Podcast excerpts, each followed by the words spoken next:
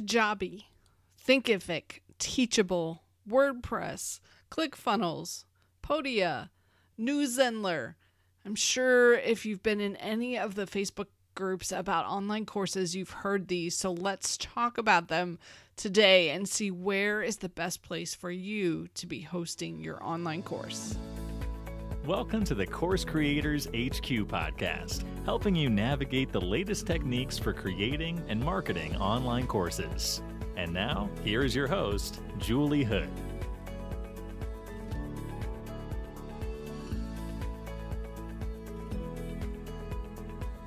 Hello there, and I'm thrilled you're here for episode two of the Course Creators HQ podcast, where we believe you can change the world with your courses, and we want to make it simpler and easier for you to do just that. In this episode, let's talk about the question I see asked most often in Facebook groups about online courses. They're asking, Where should I host my course? And if you are a newbie course creator, I know that you will be asking this question too. So let's dig in and figure out how to handle the technology behind hosting your course. So there's lots and lots to pack into this discussion. And let me start by explaining first what exactly is an online course host. So when you put your course together, you're going to have a bunch of files. You'll have video files potentially, you'll have PDF files, you'll have audio files, you may have workbooks or worksheets or checklists for your students. And all of these files have to be put somewhere that is accessible to your students and only to the students that you want to have in your course. And the place where you put all of these files so that they're accessible online is called your course host. And so today I want to help you figure out which one you should be using because there's so many options that it can make your head spin and especially if you're not into technology and trying to figure out what to use this will make your life so much easier because I have some very specific questions I like for people to ask that will help them figure out where they should be playing and where they should have their course. On one hand, yes, this is an important decision because of the fact that you don't want to push your course somewhere, get a bunch of students into it, have the system a lot of times will track where they are in the lessons. So you don't want to have a bunch of students who are taking your course and it's tracking for them and then you have to move them over to a new system because there isn't a good way to keep that tracking in place to know which lessons they've completed or not. So ideally, you pick the tool that you're going to use for your course and then you can stay there with it so that your students can keep up with their activity and where they are in the class. So I've put together a workbook for you. If you go to coursecreatorshq.com slash host, that's coursecreatorshq.com slash host, you can grab this workbook and download it so that you can follow along and keep up with some of the um, notes and information that we're sharing. So this all came about from a post uh, that, that I saw in a Facebook group. Someone asked what they were using, and she had 181 comments about which tool the course creators were using. So this is definitely one of those questions that people have lots of opinions on and lots of thoughts on. And I will tell you, I do not believe in a one size fits all solution for where you should be hosting your course each of you are in a slightly different situation, and depending on your specific situation, that will help decide which place is the best for you to host your course. So let's start by talking about some of the vocabulary of how we want to talk about this. There are four main parts of hosting an online course. The first one is that you need a way to be able to email the students inside your course. Secondly, it's a place to put the files. We were talking about this earlier. So they host your files. Most of the solutions will do video hosting for you. So they will display your videos. And that's always something you want to check because there are a few that do not. and they have your user experience. So the the videos, the files and the user experience, that's part 2 of a hosting system. Part 3 is that there's some kind of access restriction. So it's keeping um, students in and those paid yet, keeping them out of your course. And then part four is sort of an advanced option, but something I like to have my students thinking of early on is does it have an option for an affiliate program? So I'll explain that a bit more later. So we've got our four different pieces emailing your students, hosting your files and your videos and, and the whole user experience restricting access to just your students, and then a way for you to get paid and potentially pay affiliates. So, those are the four main pieces. And then there are a couple extra things that sometimes the course hosting services will provide. Some of them have complete websites for you. Some of them will host your blog. Some of them will do an email newsletter or even do other landing pages. So you can have people potentially opting in for your freebies and that could even be included in your system. So depending on which tool you have you could have some or any of uh, those different pieces. So i've broken the different types of tools out into the information that they specifically provide. So the first type is what's called a course host. And this is something like Teachable or Thinkific, where their main goal is that they are going to host your course for you. They restrict the access, they give you a way to get paid, they give you a way to email your students, they host your files and your videos. But they and they do those four things really well, but that's it. They don't do any of the extra pieces for your online business. They're primarily for hosting your course. The second type is what I like to call an all in one type system. So, this is one of those systems that will do everything for your online business. Not only will they do everything that you need for hosting your course, they'll also have your website, your blog, your email newsletter, and your landing pages. This is things like Kajabi and Podia.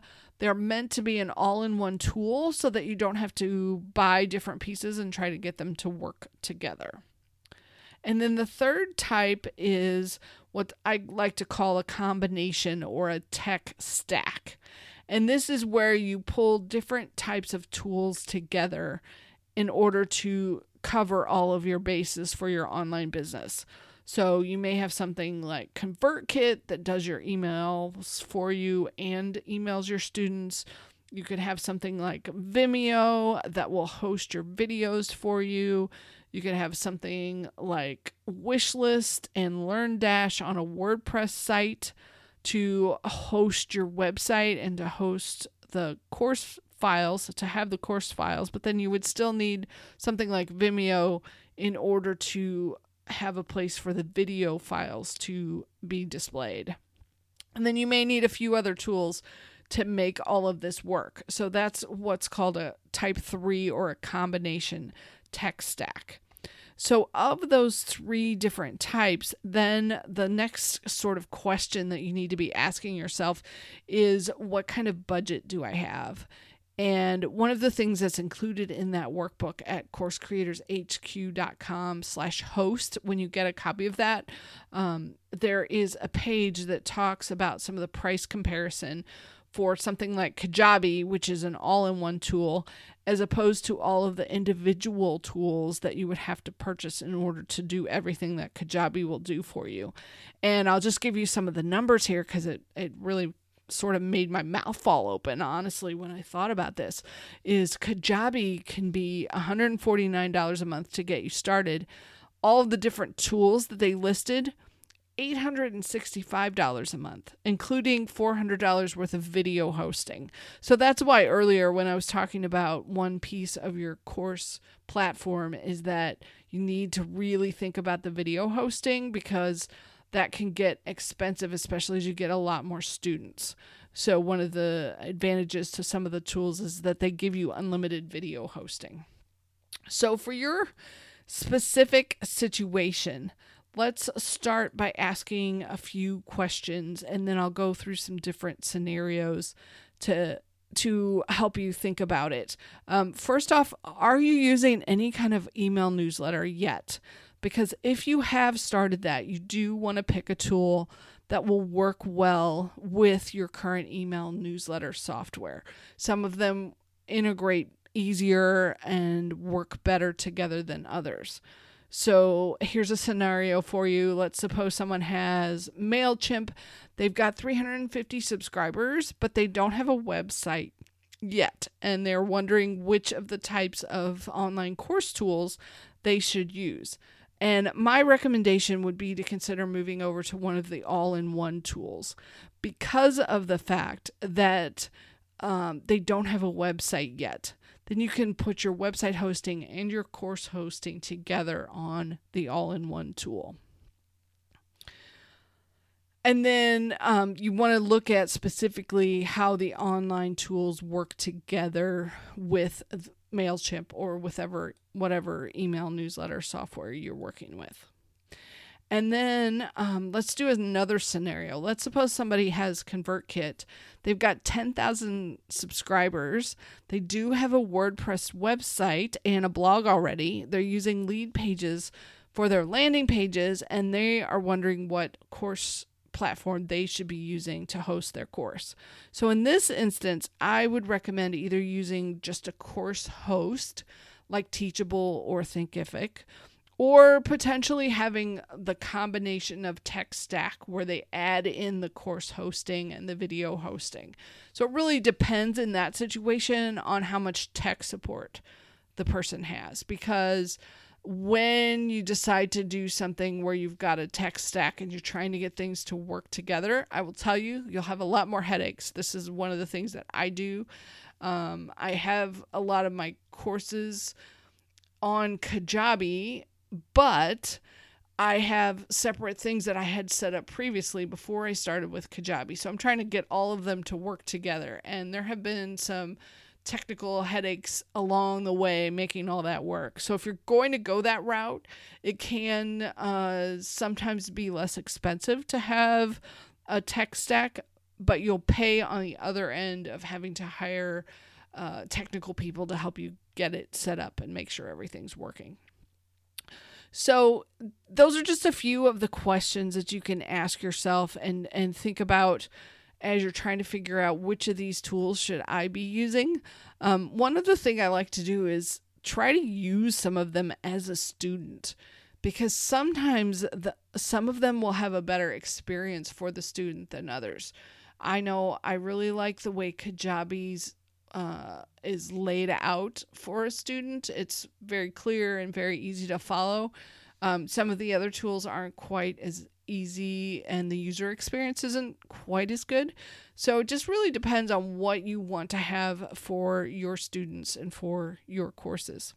Now, I mentioned earlier talking about an affiliate program, so let me finish that and explain. This is a slightly more advanced concept, but it is something that you want to have thought about when you're picking your ho- your host for your course. And here's why.